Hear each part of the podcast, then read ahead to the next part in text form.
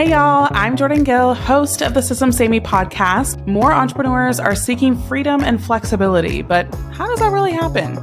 Systems, of course. I'm lifting the hood to my successful life first business, sharing strategies and thought provoking prompts to how your business can accomplish the same for you. Let's get it.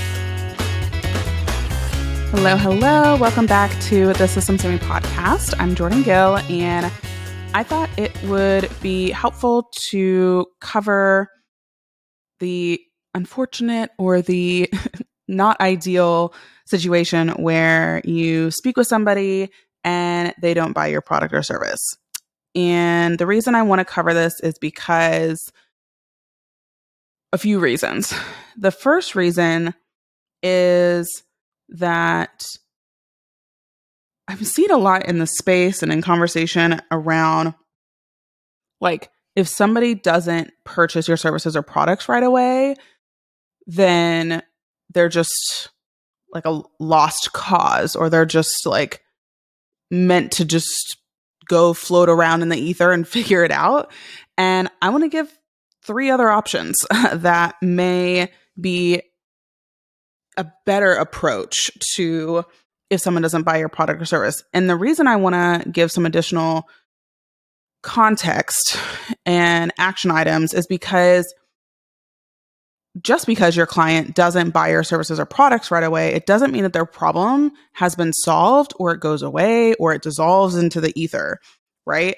Like the client still has the problem that they came to you with. They still have the problem of wanting to scale their business or wanting to, you know, overcome their health issues or they still have to write their sales page. Like the problem doesn't go away just because they didn't purchase your solution. And so they're going to find a solution. It just may not be yours. Now, that's with an asterisk that I'll come back to later. However, when I think about this, I I have 3 things that I do depending on the situation. And the first one, the first thing that I'll do if someone doesn't buy my product or service and I know they're a right fit, like I'm just like, oh, like I would love to work with you, then I will follow up. Okay. So that's the first thing that you can do is actually follow up with people. So many people don't do this and it blows my mind. There's definitely people that I know that are like in the back of my head, like, you know, like I, I at the time wouldn't have worked with them, but now I would, or next year I would, or whatever the case is. But because I'm busy, because life is happening, I'm just, I don't have it top of mind to like go back to that person. And something that I've used literally so many times at this point and is always it's always shocking to me how good this works is the nine word email by Dean Jackson. Now, Dean Jackson, I honestly know nothing about this man besides the nine word email, so just take that as it is. Um, I know nothing about him. And uh, I'm going to link to a Medium article that he wrote back in 2017 that helps to literally outline what it is. But essentially, it is that basically every 90 days, you want to go back to all of your past leads and you want to tap back into their world and see if they're still needing a solution to the problem that they originally had. Again, three months ago ish when they reached out to you. And the reason that you do that, and some stats that he talks about are that people, um, you know, just over half the people who inquired about something will buy what they inquire about within the next 18 months. And the study found that only 15% of them will buy in the first 90 days, leaving 85% of the buyers in the more than 90 day category. There's so many people that I can think of that didn't purchase done in a day within the first 90 days, six months, year. It took them a year and a half, two years to purchase done in a day. And because I just kept, you know, giving value, kept up with touches, then they eventually joined. And so I never uh, like get upset when people are on their own timeline, right? And I never guilt them about like, oh well, you know, you don't know what's best for you, and you know, your life and your business are just going to tank because you're not making this decision right now. Like, that's just, I don't like, it's so strange to me when people do that. It really blows my mind. Um, but the nine word email goes a little something like this. So, for example, a nine word email that I use for VIP days, and this is like literally exactly what I write, is I'll put hey and then first name in the subject line. And then in the actual email, I'll say, Hey, are you still looking to offer VIP days? Jordan. Like literally, that's it. And th- again, it's called a nine word email. Is it exactly nine words for every single person? No. But again, it's like, are you still looking to, you know, plan a trip to Italy? Are you still looking to, you know, make your first hire?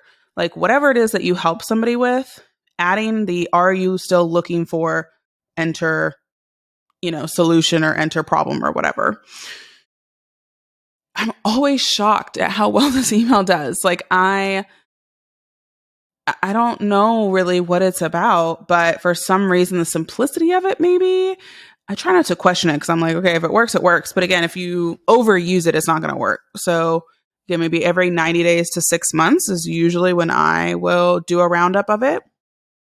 And it always brings about sales. Like it always is bringing people, yes, like I actually am, you know, and so then we can start a conversation and bring them to a sale. And, you know, it can be a simple follow up like that. It does not have to be this like super intense funnel that you're there's like whittling down into and it's a lot of maintenance and you got to remember where everybody's at. Like, no, don't, we don't need to do all that. Um, so I wanted to share that this method because again, if someone isn't buying your product or service and they are a right fit, don't abandon them. Don't throw them off into the wolves. Like put them on again this kind of sequence of the nine word email between 90 and 60 90 days or 6 months later and see if they can become a client then. And people uh, underestimate the power of being able to just consistently fill your pipeline because yeah, if you only have five chances to like have a client each month, then yeah, that's going to be really stressful. That's going to cause you to like want every single person to purchase from you because you don't know where your next lead is coming from and you don't know where, you know, your next client is coming from, all of that. So, you know, don't uh don't put yourself in that predicament. Consistently have leads coming in so that way every single person you talk to doesn't feel like a desperate attempt to like land the client. Like I come to my sales calls and I come to my connection calls and all the things like knowing that I will be talking to somebody else because I see it on my calendar or knowing that more is coming and not making it a big deal if they don't say yes immediately. Right. So that is one thing that I do. The second thing that I do, if they are not a right fit for me, but I know they would be a right fit for somebody else that does something similar to me or is in my realm, I will refer them. And again, I think people are scared to do this because they have this scarcity mindset that they must help every person that comes their way. Uh, again, because they don't have a true pipeline happening but I love to refer. I love to recommend. I love to share opportunities where it's like, yeah, I could do that, but also this other person would be much better at it or would be potentially a better personality fit or a better structural fit. Again, when I, what I do is VIP days, and if someone really needs a longer term option, I'm not just going to make up a longer term option just to make the sale. I'm going to send them to somebody who is great with the longer term option. So, you know, if someone else is better suited for someone, then I'm going to send them their way, right? If I feel like it's going to be a win for them. And then the third thing that I do if someone doesn't buy, you know, my product or service right away is if they are not the right fit for me or for anyone I know, then I do just wish them well. And that's not a negative thing. That's not a uh I don't know. That's not like a bad or yeah, it's not bad. It's not negative. It just is. And not every person that comes across your way is the right fit or best fit.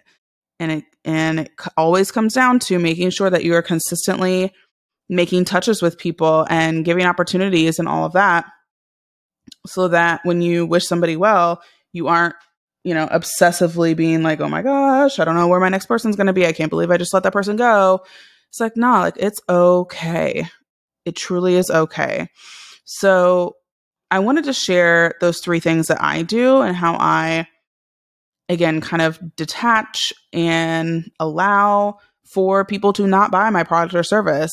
And it's all data, it's all feedback. So if I put something out there and nobody buys, which happens, then that's data. And I'm like, oh, okay. Like I either need to reposition that or I just need to let it go. And people don't need that solution or they don't think they need that solution. So how do I get clear on what people do need? So to recap, so, so three things that you can do if someone doesn't buy your product or service. The first one, if they are a right fit, follow up with them. Put them in a an actual follow up sequence. Have your systems help you with that. Use the nine word email by Dean Jackson uh, every 90 to, days to six months. If they aren't the right fit for you and they would be a better fit for somebody else, then refer or recommend somebody. Uh, again, people appreciate that a lot. And the third thing is if they aren't a right fit for you or someone else, then just wish them well. And that is okay. And everyone will get their problem solved and they'll get it figured out. We're all adults, we're all humans, we're living the human experience. Uh, we've solved problems many times. So just let it go. Right.